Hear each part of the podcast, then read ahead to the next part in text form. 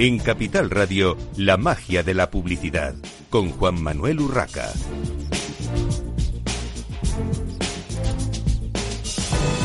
Buenos días, un viernes más a la magia de la publicidad en Capital Radio. Les habla Juan Manuel Urraca.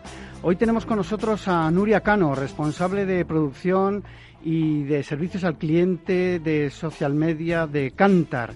Eh, bienvenida, Nuria. Muy buenos días.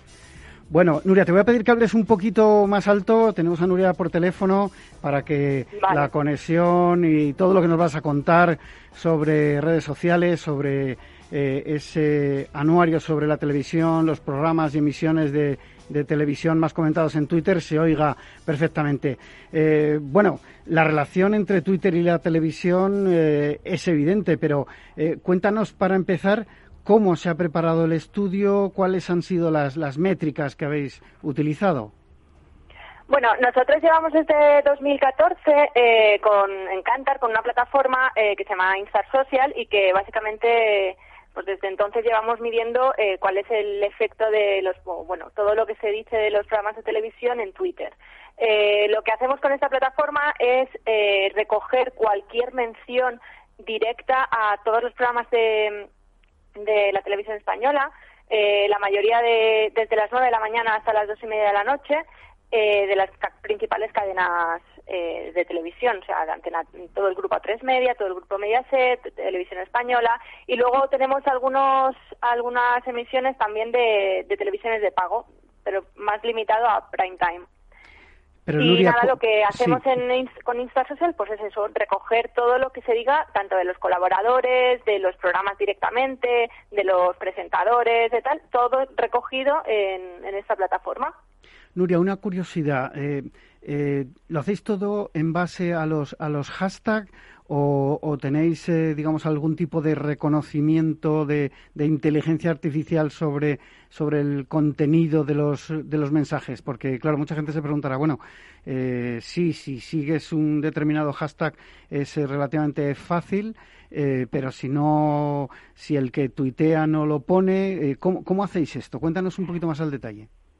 Claro, no, no utilizamos inteligencia artificial directamente, eh, pero tenemos todo un equipo de personas que, pues, en, eso, en, nuestro departamento de social media, que se encarga de, estar revisando continuamente. Es un equipo de personas, es, una tarea manual eh, en la que el equipo pues revisa las programaciones de cada parrilla de, televisiones y se encarga de, averiguar qué programador, eh, qué presentadores van a ir en cada programa, si van a ir algunos colaboradores. Hacemos todo ese barrido de información previo a que se emita el programa en sí y entonces introducimos eh, tanto mm, hashtags como keywords como cuentas de los presentadores, de los colaboradores, de los invitados, todo lo introducimos en cada cajita de cada eh, de cada programa de tal manera que recogemos cualquier cosa que tenga relación con el con el programa en sí. Eh, la diferencia principal no, es, un poco lo que tú comentas. No es tan fácil como medir solo los hashtags, sino que vamos más allá, ¿no? Estamos eh, constantemente revisando y ciñéndonos a unos protocolos de producción que nos garanticen y que sobre todo garanticen a nuestros clientes que la medición es correcta y sistemáticamente igual para cada uno de los programas. Por tanto, es todo totalmente comparable. Y mm, con los datos que tenéis del estudio, ¿qué hace el internauta español en las redes y en concreto en, Twitter? Eh, bueno, ¿a qué se dedica, digamos? El usuario, el tuitero, es muy de programas de entretenimiento y programas de, de, corte de diversión, de, sobre todo de programas que son en directo y que se prestan más a, comentar, a que también recibas mucho feedback de otros usuarios. Entonces, los programas de entretenimiento son el rey en, en, este, en este tipo de relación. Mm, me ha sorprendido uno de los datos era que el 19% de los eh, de, los tuiteros eh, seguían temas o, comentaban temas de noticias. Sí, bueno, es que eh, lo que venimos viendo en los últimos años es que todos los programas de tinte político de o de corte más informativo eh, están teniendo un auge en, en, Twitter. Si bien es cierto que por lo que hemos podido ver y la evolución que estamos viendo en, en los diferentes estudios, ya te digo, llevamos desde 2014 con esta medición y hemos lanzado varios anuarios y entonces sí que hemos podido ver un poco la evolución. Sí que vemos que si los programas de corte político siguen siendo muy comentados, la audiencia que tienen es un poco más pasiva. Es decir, nosotros una de las métricas que tenemos en Instar Social es em, las impresiones reales, es decir, las veces que Twitter ha servido un tweet en el timeline de los usuarios, por tanto podemos saber el alcance real que han tenido eh, los tweets que se han publicado, ¿no? De tal forma que sí que podemos, eh, estamos empezando a ver que los programas de entretenimiento tienen una audiencia un tanto más activa, bueno, bastante más activa, es decir, todos los que los que están activamente publicando tweets también son lectores de lo que el resto de usuario dice, mientras que los programas informativos tienen ese ese capacidad esa capacidad de que bueno no se publica tanto, aunque se publica bastante en relación con otros géneros, pero eh, son más de, leer, de esa audiencia pasiva que se informa, que lee, pero no se atreve del todo a publicar, ¿no? Esa es la principal diferencia que vemos con ese tipo de género. Bueno, hemos comentado ya más o menos los programas. No sé si quieres resaltar alguno eh, en concreto, digamos, con, con, nombre y apellidos, algún programa que, destaque por el volumen de, interacciones en las redes sociales. Bueno, eh, el clásico más evidente de, Social TV siempre va a ser Eurovisión, siempre es una cita esperadísima. Este año se ha quedado en el top 10 de emisiones. Eh, pero bueno, el rey sigue siendo la, toda la factoría de Gran Hermano. Eh, al final todos los realities, como, como os, vengo diciendo, son, son el género estrella del social TV y son lo que más se tienden a, comentar y tal. Entonces, eh, Gran Hermano este año, Gran Hermano VIP concretamente ha generado más de 17 millones de, de tweets y Gran Hermano Dúo, que es la segunda versión, más de 10 millones, ¿no? Entonces, la factoría de Gran Hermano sigue reinando. Y luego un poco lo que decíamos, ¿no? Esos programas informativos que, por ejemplo, encontramos con Al Rojo Vivo en la cuarta plaza del top, del top 10 o Antena 3 Noticias, que está en posición número 7. Y, y, en concreto, no sé si lo tenéis diferenciado, ¿qué hashtag eh, son los que más tweets tienen relacionados con los programas de televisión? Eh, los hashtags que más hashtags en sí, eh, creo que, si no me equivoco, y ahí me pillas un poco, en el anuario que se pueden descargar directamente desde la web de Cantar, sí que hay un ranking que te rankea los, los hashtags más utilizados, pero ahora mismo si no me equivoco, creo que fue uno de los de los debates de, de, política del año pasado. Al final, eh, eh, una de las cosas que sí que hemos visto en el anuario es que los rankings de el, ranking de emisiones más comentadas de la temporada ha estado ocupado por por los debates televisivos que hubo el año pasado por las campañas electorales.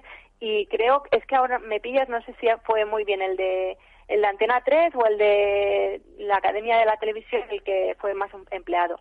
Pero bueno, en el anuario está toda la información y seguro que ahí no, no se me escapa nada.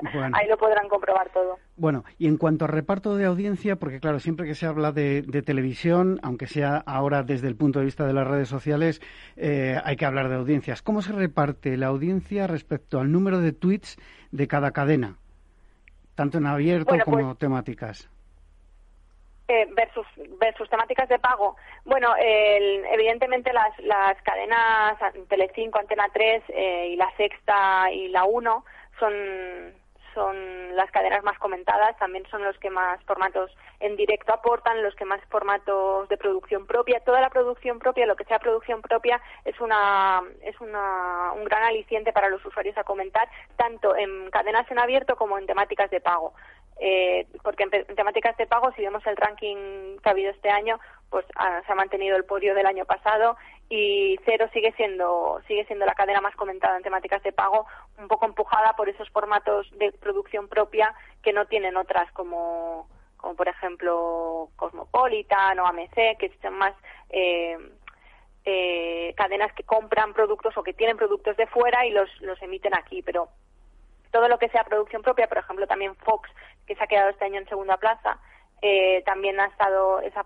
segunda plaza la ha ganado gracias a programas como Vis a Vis, que ha sido una de las apuestas de la cadena aquí en España. ¿Y qué tipo de público interacciona? No sé si tenéis eh, desglosado este dato. Eh, ¿quién, interacciona con la app al mismo tiempo que visualiza una película, una serie o un programa? ¿Tenéis más o menos controlado o conocimiento de, cómo es ese público? Tuvimos, tuvimos franjas de edad en, hace unos años. Lo que pasa es que con la ley de privacidad este tipo de información ya no está disponible en la Ni siquiera agregada. de Twitter. Ni ¿Eh? siquiera agregada, porque bueno, al final son, son datos estadísticos, ¿no? Tampoco. Eh... No, los tenemos eh, estimados, eh, y, pues, pero también lo tenemos que estimar de aquella manera, ¿no? Porque es muy complicado estimar la edad de un usuario de Twitter. Y, mm, y entonces sí que tenemos datos estimados, pero no, no los tenemos de forma demasiada, demasiado realista, ¿no? Entonces preferimos no, no, introducir estas métricas dentro de la plataforma. Pero sí que un poco lo que hemos podido ver es que, pues eso, las, emisiones más de entretenimiento, más de tal, atraen a un público un poco más joven, mientras que los que las emisiones de política es un público más maduro, ¿no? Un perfil con un poco más de edad. Pero eso lo, lo hemos venido viendo con los años también.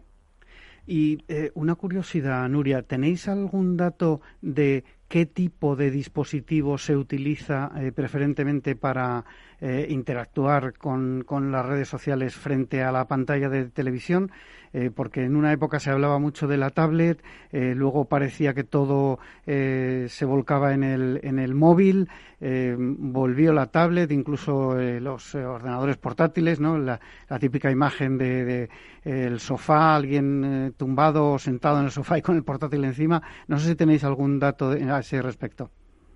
Sí, cada, cada programa tiene una, un cajoncito de métricas en la que se puede ver desde qué dispositivo se ha publicado cada tweet.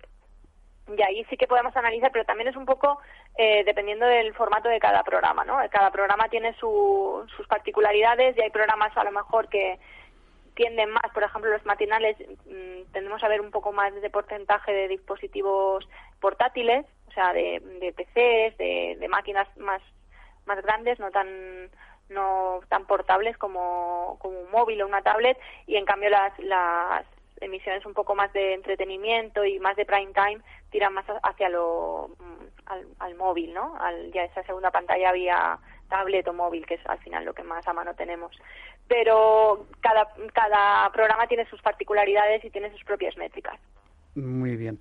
Eh, vamos a acabar con el tema de tendencias, porque con la cantidad de información que recogéis, seguro que, mm, bueno, pues nos puedes dar algún, alguna pista de, por dónde han ido las tendencias o por dónde están yendo eh, las tendencias que marcan este 2020, Nuria. Pues bueno, mm, siguiendo un poco con en la misma línea que hemos estado viendo con el anuario de 2019 y, y ligándolo un poco con todo el estado de alarma y todo lo de la pandemia y tal, sí que hemos mm, visto que durante el estado de alarma, esas dos semanas previas a, que se declarara el estado de alarma en marzo, eh, las dos primeras semanas de marzo, sí que vimos que los programas informativos empezaban a ganar un poco más de volumen y, y, lo mismo hacían las visualizaciones, ¿no? Esos, esas impresiones de, de, esos programas. Y sin embargo, los programas de entretenimiento tuvieron un leve descenso en cuanto a volumen de comentarios, pero pero se concentró todo en esas dos primeras semanas que tuvimos de, de estado de alarma, en la que sí que veíamos un poco la, la evolución a la baja de programas de tendencia, de, de entretenimiento y, y de programas de informativos un poco más alta, ¿no?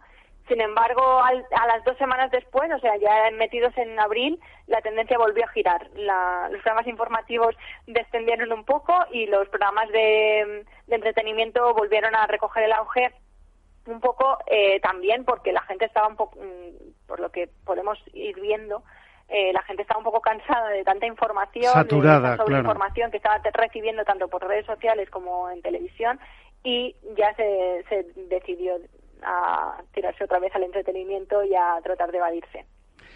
Bueno, pues eh, Nuria Cano, responsable de producción y servicio al cliente de social media de Cantar, muchísimas gracias por estar en esta mañana de viernes con nosotros en la magia de la publicidad en Capital Radio. A vosotros. Nosotros continuamos. Encantados eh, de, tenerte en estos micrófonos, Nuria. Eh, nosotros continuamos con Elia Méndez, directora de la MMA, la Mobile Marketing Association. Eh, bienvenida, Elia. Hola, ¿qué tal? Buenos a estos estudios de Capital Radio. Muchas gracias. Bueno, Elia ha estado más veces en estos estudios hablando de la asociación y, por supuesto, de los premios, de los premios Smarties, que, bueno, ahora entraremos en materia, pero que antes que nada me gustaría que nos volvieses a refrescar la memoria sobre qué es la MMA, qué objetivos tiene en, eh, España. Eh, es una asociación eh, global, pero cuéntanos un poco para, para situarnos de nuevo, Elia. Bueno, primero de todo, gracias por invitarme. bueno, la Asociación de Marketing Móvil, como bien dices, eh, sin ánimo de lucro. Es una asociación global eh, que tenemos la dirección mundial en Nueva York y la dirección en Europa en Londres. Y bueno, aquí en España, ¿qué es lo que buscamos en general? Pues lo mismo que buscamos en todos los países donde estamos. Realmente ayudar mediante todo lo que aportan los socios, ayudar al mundo, a la empresa, a entender la importancia que tiene la estrategia móvil dentro de cualquier área de marketing o de estrategia. Y nosotros además tratamos el marketing móvil eh, más que marketing móvil para nosotros es marketing, es el nuevo marketing. Es un marketing moderno donde hablamos desde inteligencia artificial en, optimización y en automatización de campañas de publicidad o de acciones de marketing, como es el tema de atribución también. Eh, hablamos de creatividad, hablamos también de estrategias eh, orientadas a la productividad, o sea que tenemos muchísimos topics dentro de lo que es el marketing donde el móvil realmente es el centro.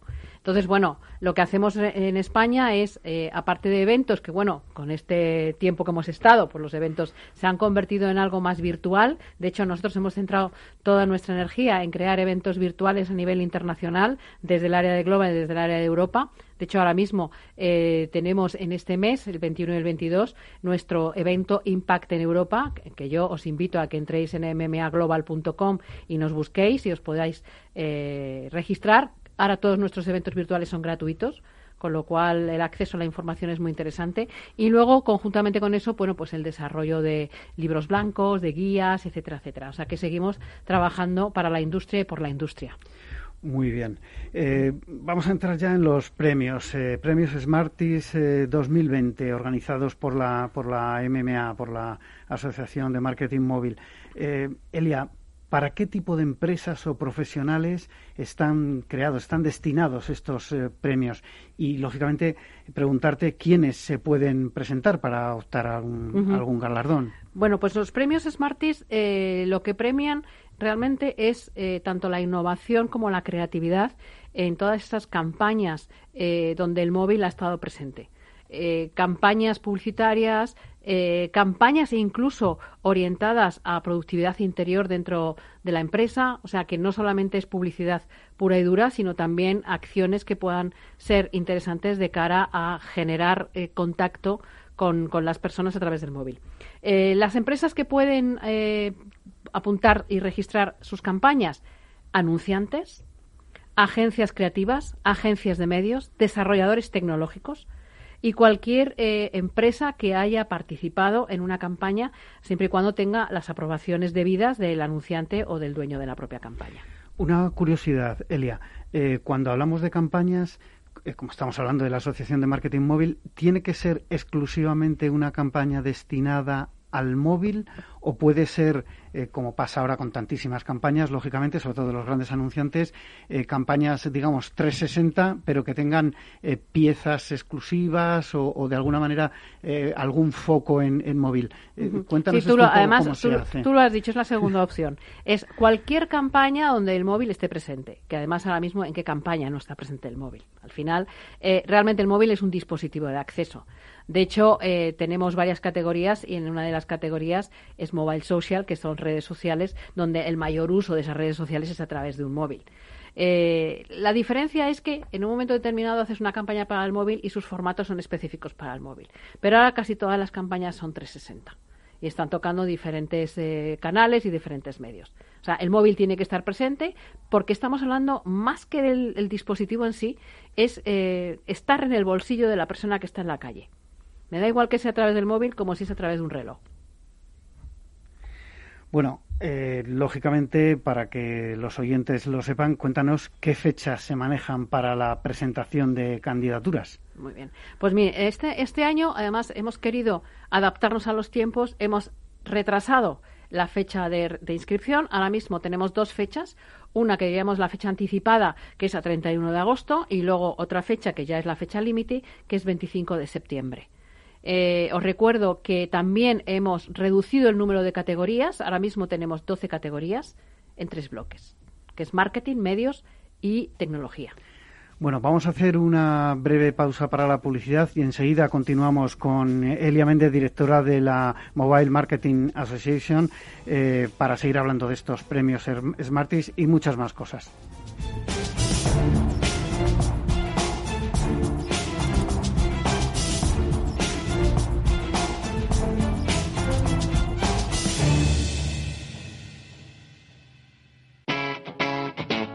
Capital Radio.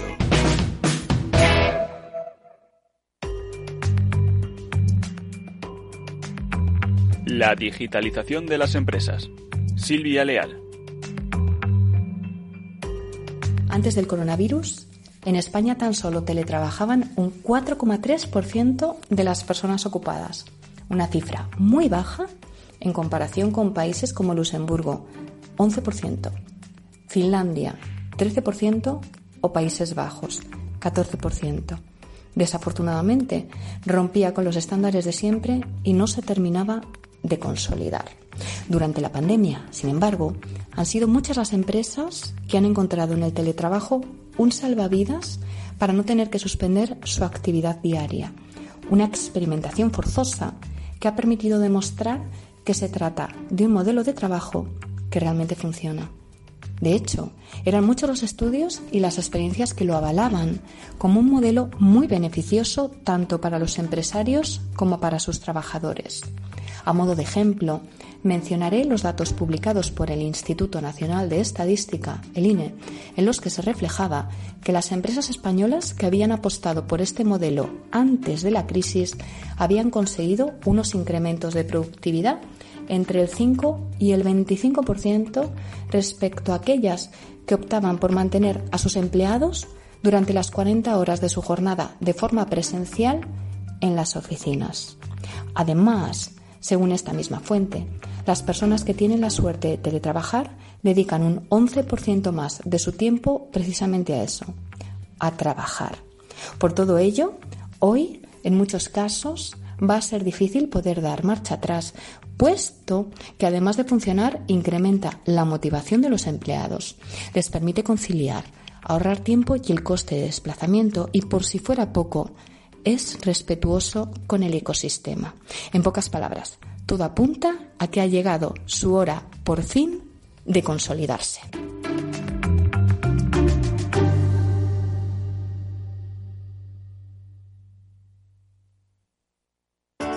Capital Radio. Aportamos valor.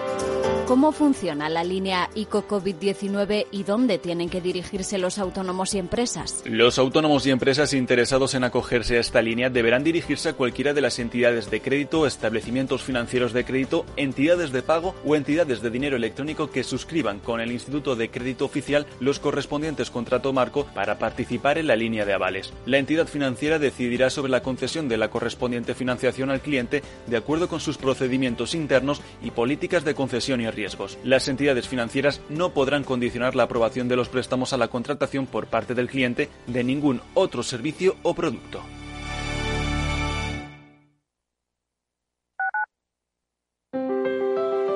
Si te gusta la cocina gallega de siempre, en el Mesón Gallego 1 y el Mesón Gallego 2 encontrarás los mejores pescados y mariscos de las costas junto a recetas de la Galicia interior, además de las carnes de Sanabria y los mejores embutidos de Zamora y nuestra terraza. Te esperamos en la calle Muller 35, teléfono 91 579 3623 y en la Plaza de la Remonta 13, teléfono 91 579 0769. Una recomendación del programa gastronómico Mesa y Descanso.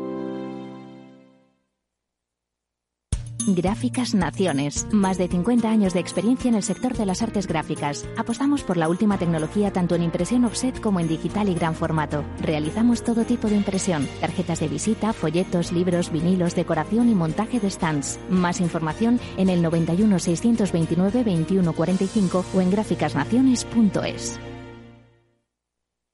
Capital Radio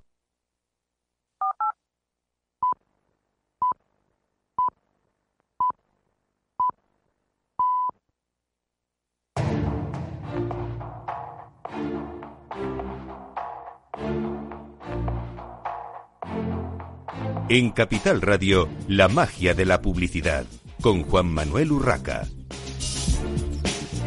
Continuamos en esta mañana de viernes en Capital Radio en la magia de la publicidad, hablando de marketing, de publicidad y de los premios Smarties organizados por la eh, Asociación de Marketing Móvil. Tenemos para ello, eh, continuamos aquí en nuestros estudios con Elia Méndez, directora eh, general de la, de la asociación.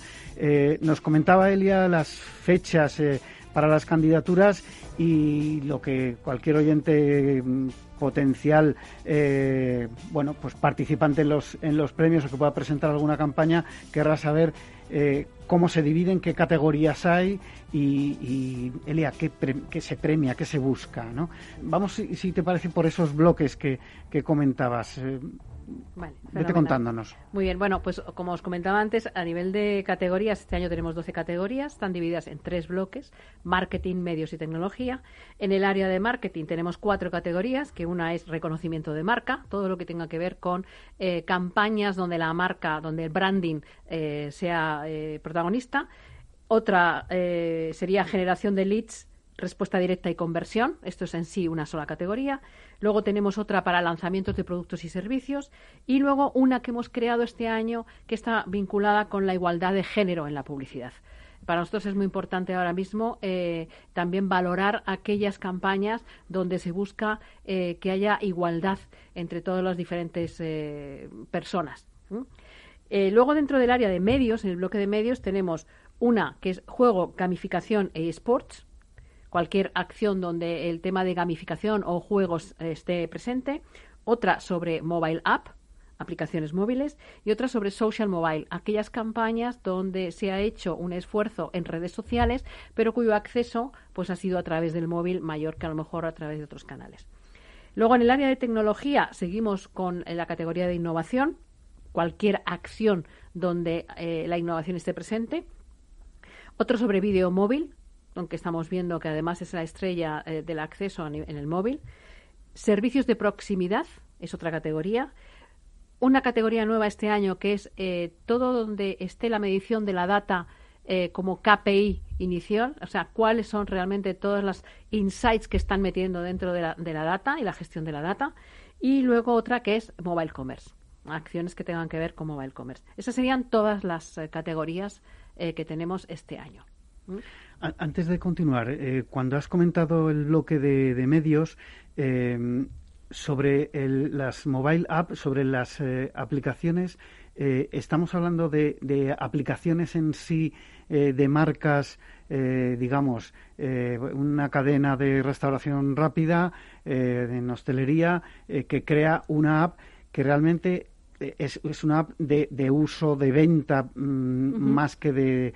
Es una forma de promoción, pero, pero al fin y al cabo es para vender el eh, producto.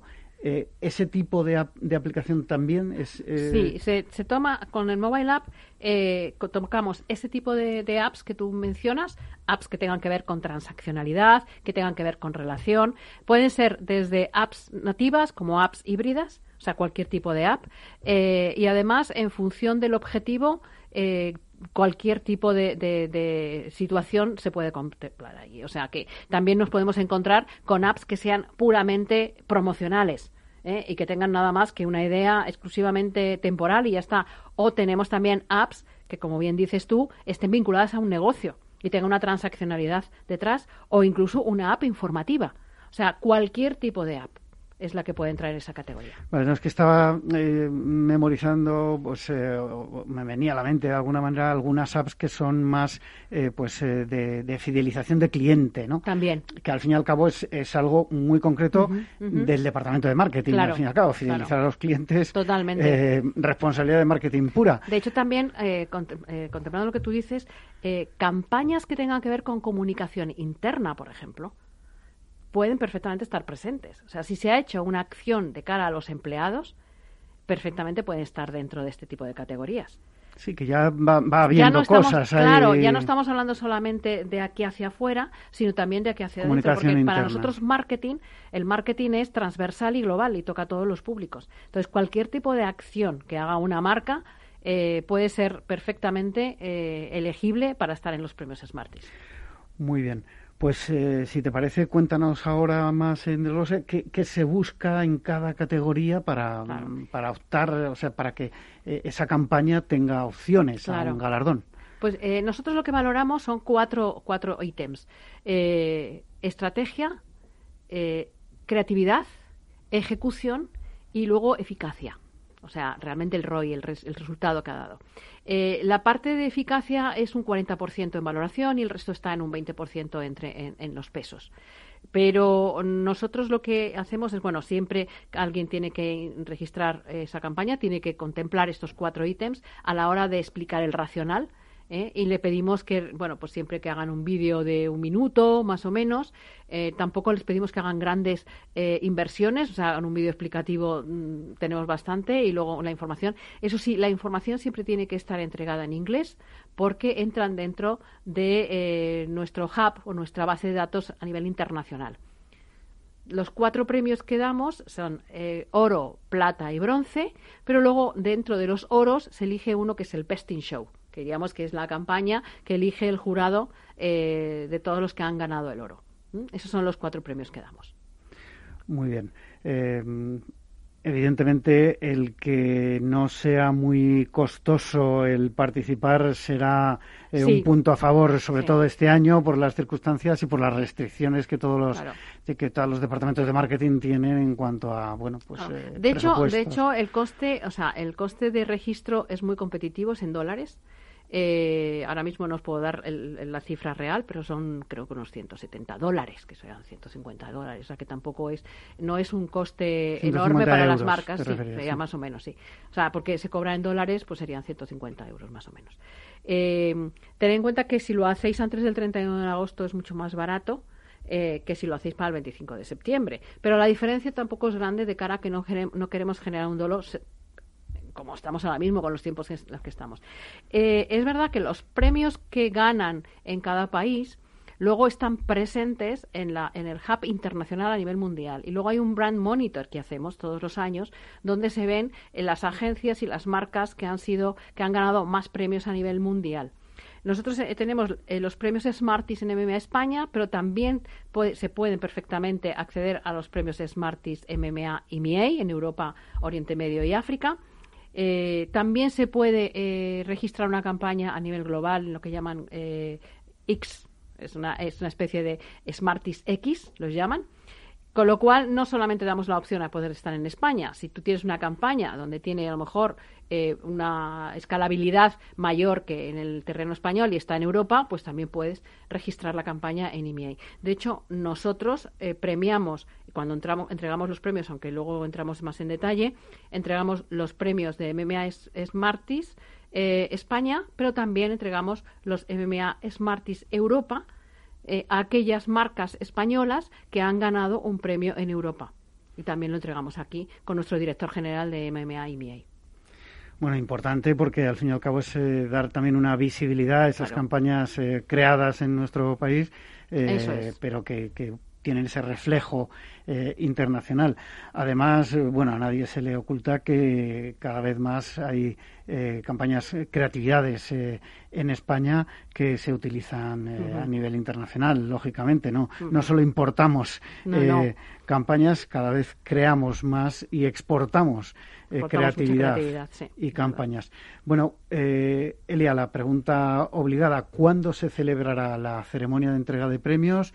No sé si tienes ya sitio además, pero por lo menos eh, fecha importante. Bueno, la fecha, la fecha que tenemos ahora mismo eh, son dos fechas. Tenemos el 5 o el 7 de noviembre, porque como bien has dicho, el tema de los espacios y los tiempos que estamos ahora mismo.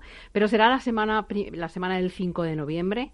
Eh, que bueno, lo que nosotros pretendemos es hacer la ceremonia de entrega de los premios conjuntamente con nuestro evento anual Impact Madrid.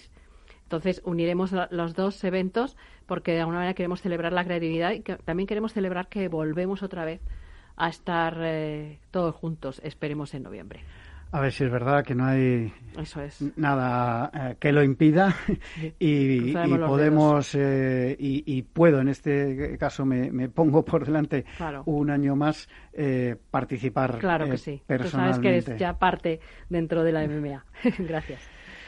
Bueno, pues eh, Elia, no sé si quieres comentar algo más de la, de la asociación. Bueno, yo solamente os invito a que entréis en mmaspain.com o en mmaglobal.com y busquéis Smarties.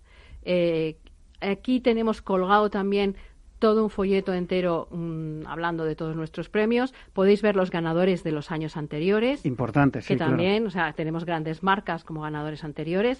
Y, y, bueno, conocer bien los premios incluso también a nivel mundial. Y para cualquier cosa que necesitéis, tenéis mi email que es dirección arroba mmaspain.org.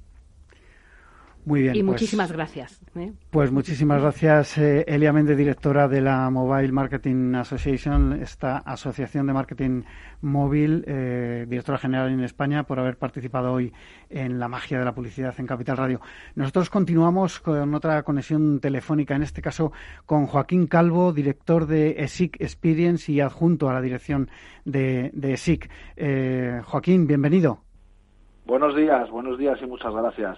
Bueno, eh, la verdad es que nosotros llevamos muchos años haciendo el OIS Marketing, ya era el decimoséptimo año, y el COVID no ha permitido que el día 2 de junio, que estaba previsto, y encima con la, con la eh, presencia de, Harari como ponente internacional de máximo nivel, bueno, pues no pudo ser y bueno, teníamos dos opciones, es decir, no hacemos el OIS Marketing y dejamos a todos nuestros profesionales y directivos que nos llevan siguiendo desde siempre o vamos a ver qué podemos hacer que efectivamente sin ser ese es marketing presencial que ya sabes que lo hacemos eh, bueno pues durante todo un día que efectivamente estemos con ellos y que veamos que efectivamente eh, se puede reflexionar y se puede eh, un poco ayudar y se puede poner un punto de encuentro para que efectivamente en estos momentos tan complicados pues a través de profesionales y directivos de empresas nacionales e internacionales podamos reflexionar sobre el presente y el futuro. Y así hicimos,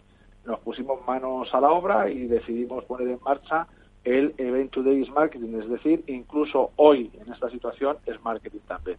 Y para eso el día 16 y durante junio y durante dos horas y media pues nos embarcamos en esta aventura que gracias a Dios pues ha tenido unos resultados interesantísimos porque hubo más de 17.000 personas a nivel internacional inscritas y se conectaron 10.000 personas, un 59%, que para temas de estos de online es muchísimo ese ratio y sobre todo por la saturación que ya había habido de, eventos. Y nada, pues fue conseguir o intentar conseguir que la gente estuviese con nosotros, disfrutase con nosotros y bueno, reflexionase con nosotros sobre el marketing, la comunicación, la publicidad, el management, la economía digital, etcétera, Ahora, ahora vamos desglosando, ahora me vas contando. En cualquier caso, eh, felicitar a, a, ESIC, felicitaros a todos por, por la organización del evento, porque conseguir que 10.000 personas, 10.000 profesionales eh, se conecten eh, como tú bien decías, en un momento en el que la saturación de eventos digitales, de, bueno, no solo de conferencias o, eventos, sino eh, reuniones eh, profesionales, nos estaba desbordando a todos, el, conseguir esa audiencia es, es importante.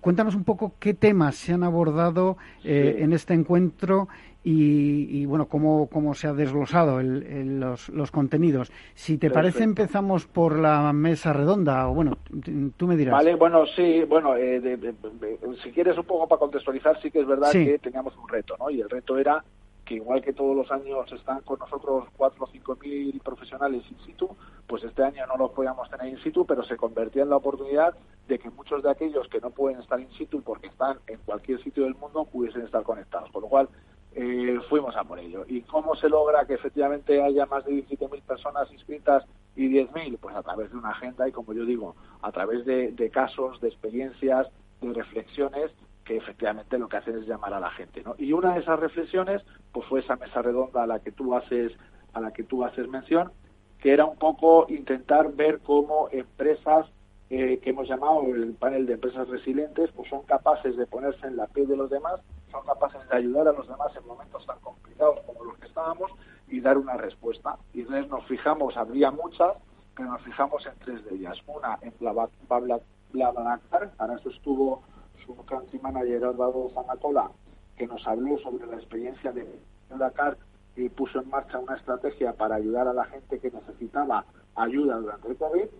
Otro fue nuestro querido Manuel Balcena, director general de AMC, que también nos habló que, bueno, pues un poco eh, sobre cómo los contenidos visuales en estos momentos de confinamiento eran interesantes y cuál fue su estrategia junto con los operadores para que todos nosotros pudiésemos eh, pasar un poco mejor este tiempo de calvario de pandemia, pues a través de películas, a través de, de, concursos, a través de, enfoques diferentes.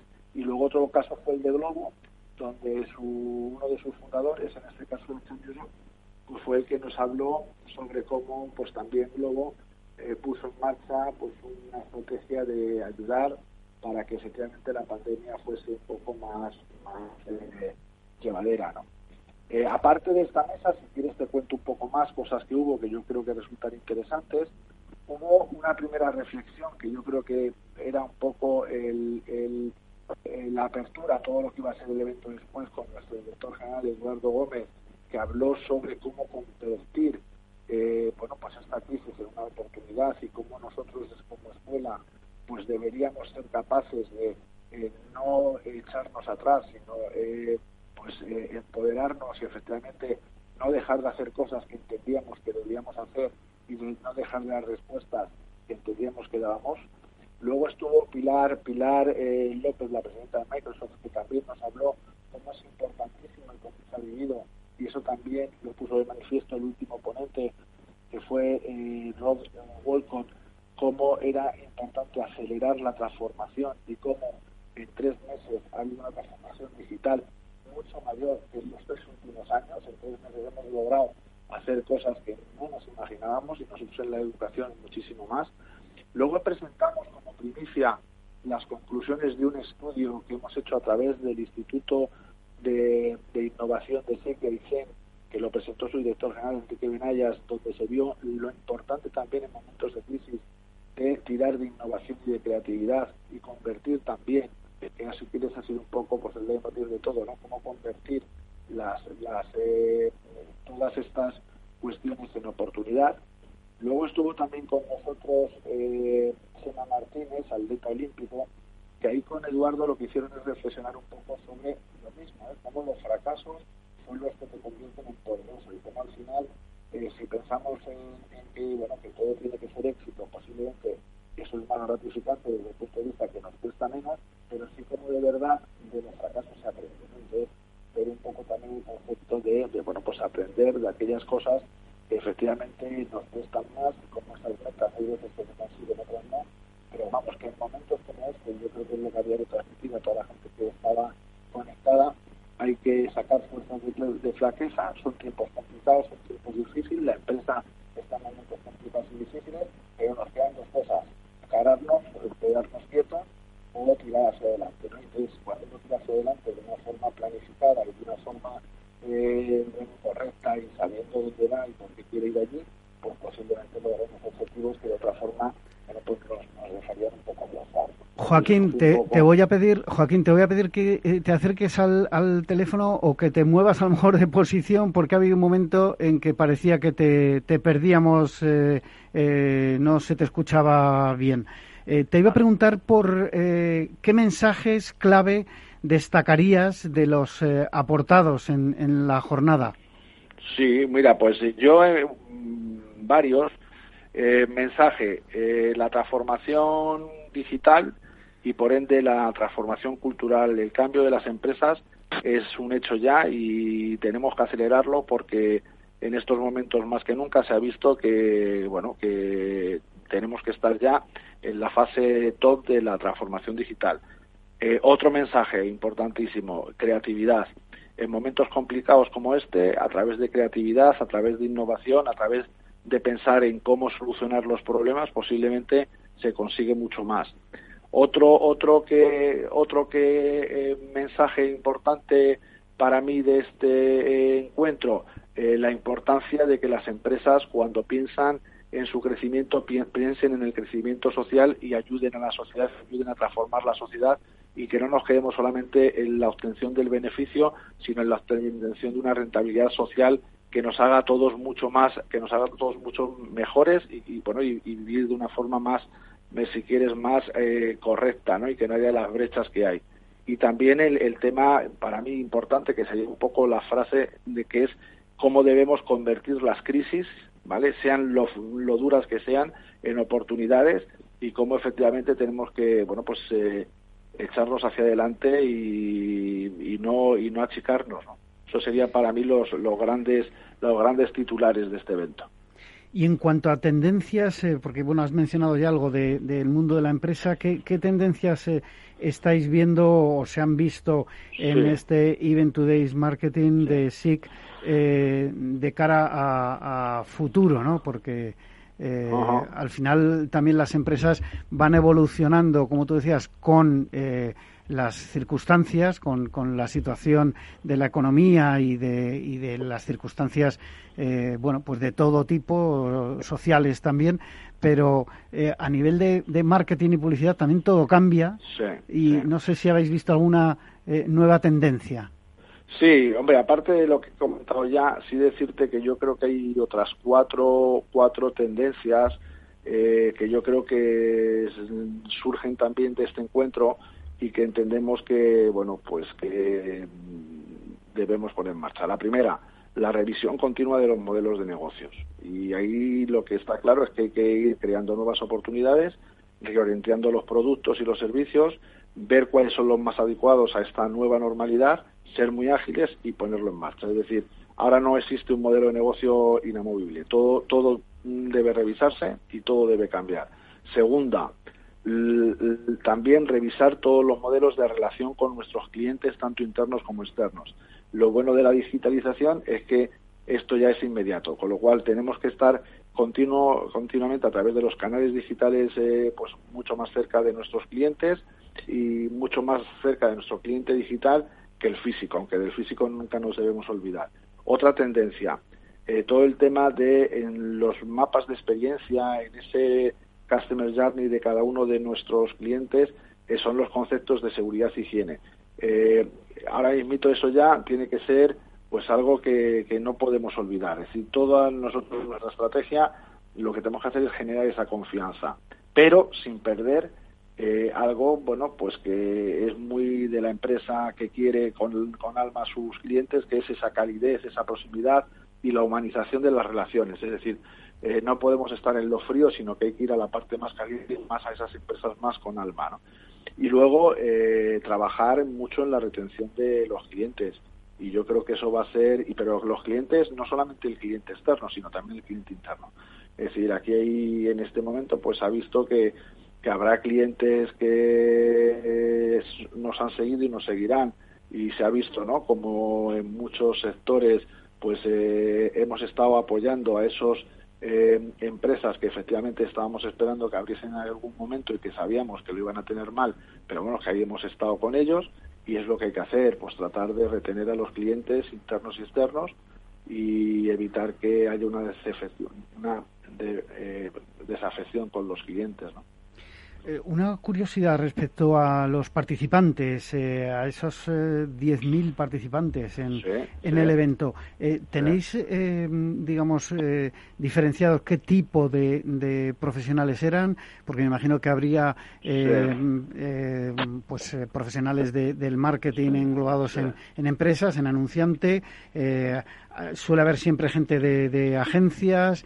Eh, bueno, y, lógicamente estamos los de la prensa, pero eh, ¿cómo lo tenéis eh, desglosado? Si tenéis algún dato. Sí, sí, sí, y, además te voy a, estoy yéndome al dato para darte el, dato correcto. Bueno, lo primero decirte que de todos los, los asistentes, pues prácticamente el 85-86% han sido profesionales y directivos y luego el otro poquito también que además lo queríamos y queríamos ver cómo hacerlo que han sido de nuestros eh, estudiantes eh, especialmente los más jóvenes.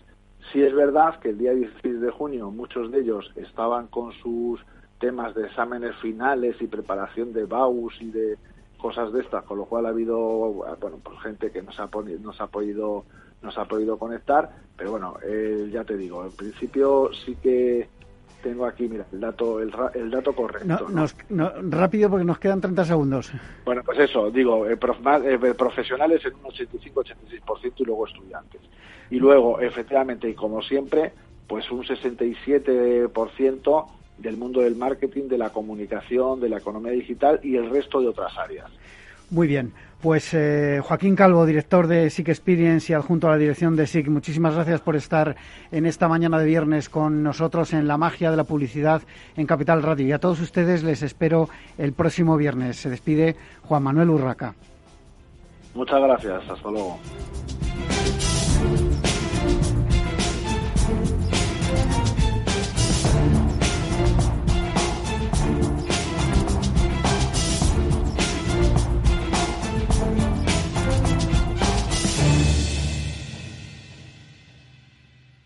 Hola. A ver, el dinero se gana con esfuerzo, y ahorrar debería darnos una recompensa. Sin embargo, siempre vemos que nuestro dinero crece poco, y eso hace que nos vengamos un poco abajo. Lógico. Lo normal es que veamos crecer nuestro dinero.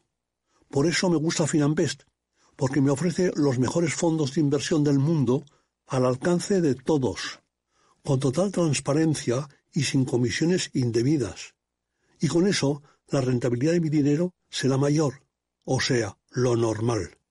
Entra en finambest.com y descubre que lo normal es extraordinario. Lo normal es Finambest. ¿Qué le diría Cervantes al presidente del gobierno o Voltaire a la oposición? Descúbrelo junto a toda la actualidad cultural en el Marca Páginas, en Capital Radio, los viernes a partir de las 8 de la tarde. El Marca Páginas, con David Felipe Arranz porque la cultura también puede ser divertida.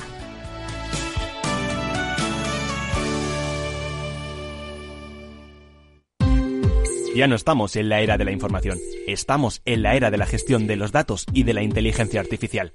El tratamiento inteligente de estos datos proporciona un valor enorme a las empresas en sus procesos de negocio. En Piper Lab ayudamos a nuestros clientes a tomar decisiones de negocio basadas en datos. Escúchanos todos los lunes a las 10 y media de la mañana en el espacio de Big Data de Capital, la Bolsa y la Vida. 15 años con personas y empresas dan para muchas opiniones, reflexiones y conocimientos de recursos humanos. Escucha el Foro de los Recursos Humanos todos los lunes a las 12 del mediodía en Capital Radio, un punto de encuentro de excepción con personas y empresas, con Francisco García Cabello.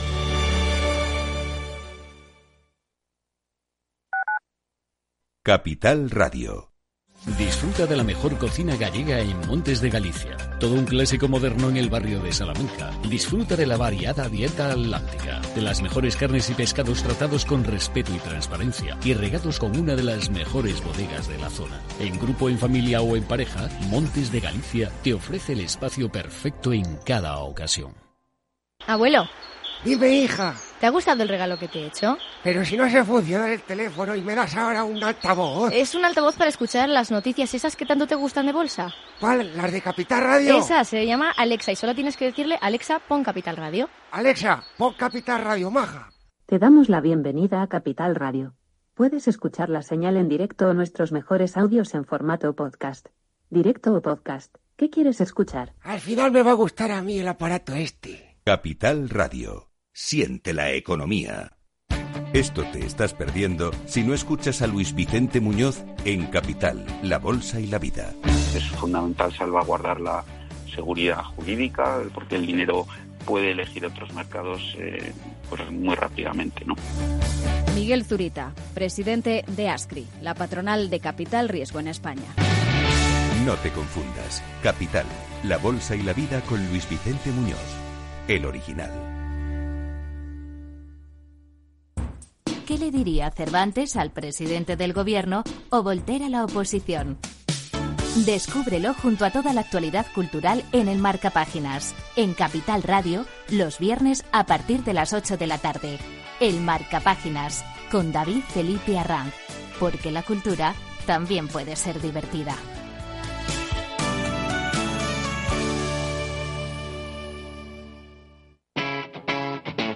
Capital Radio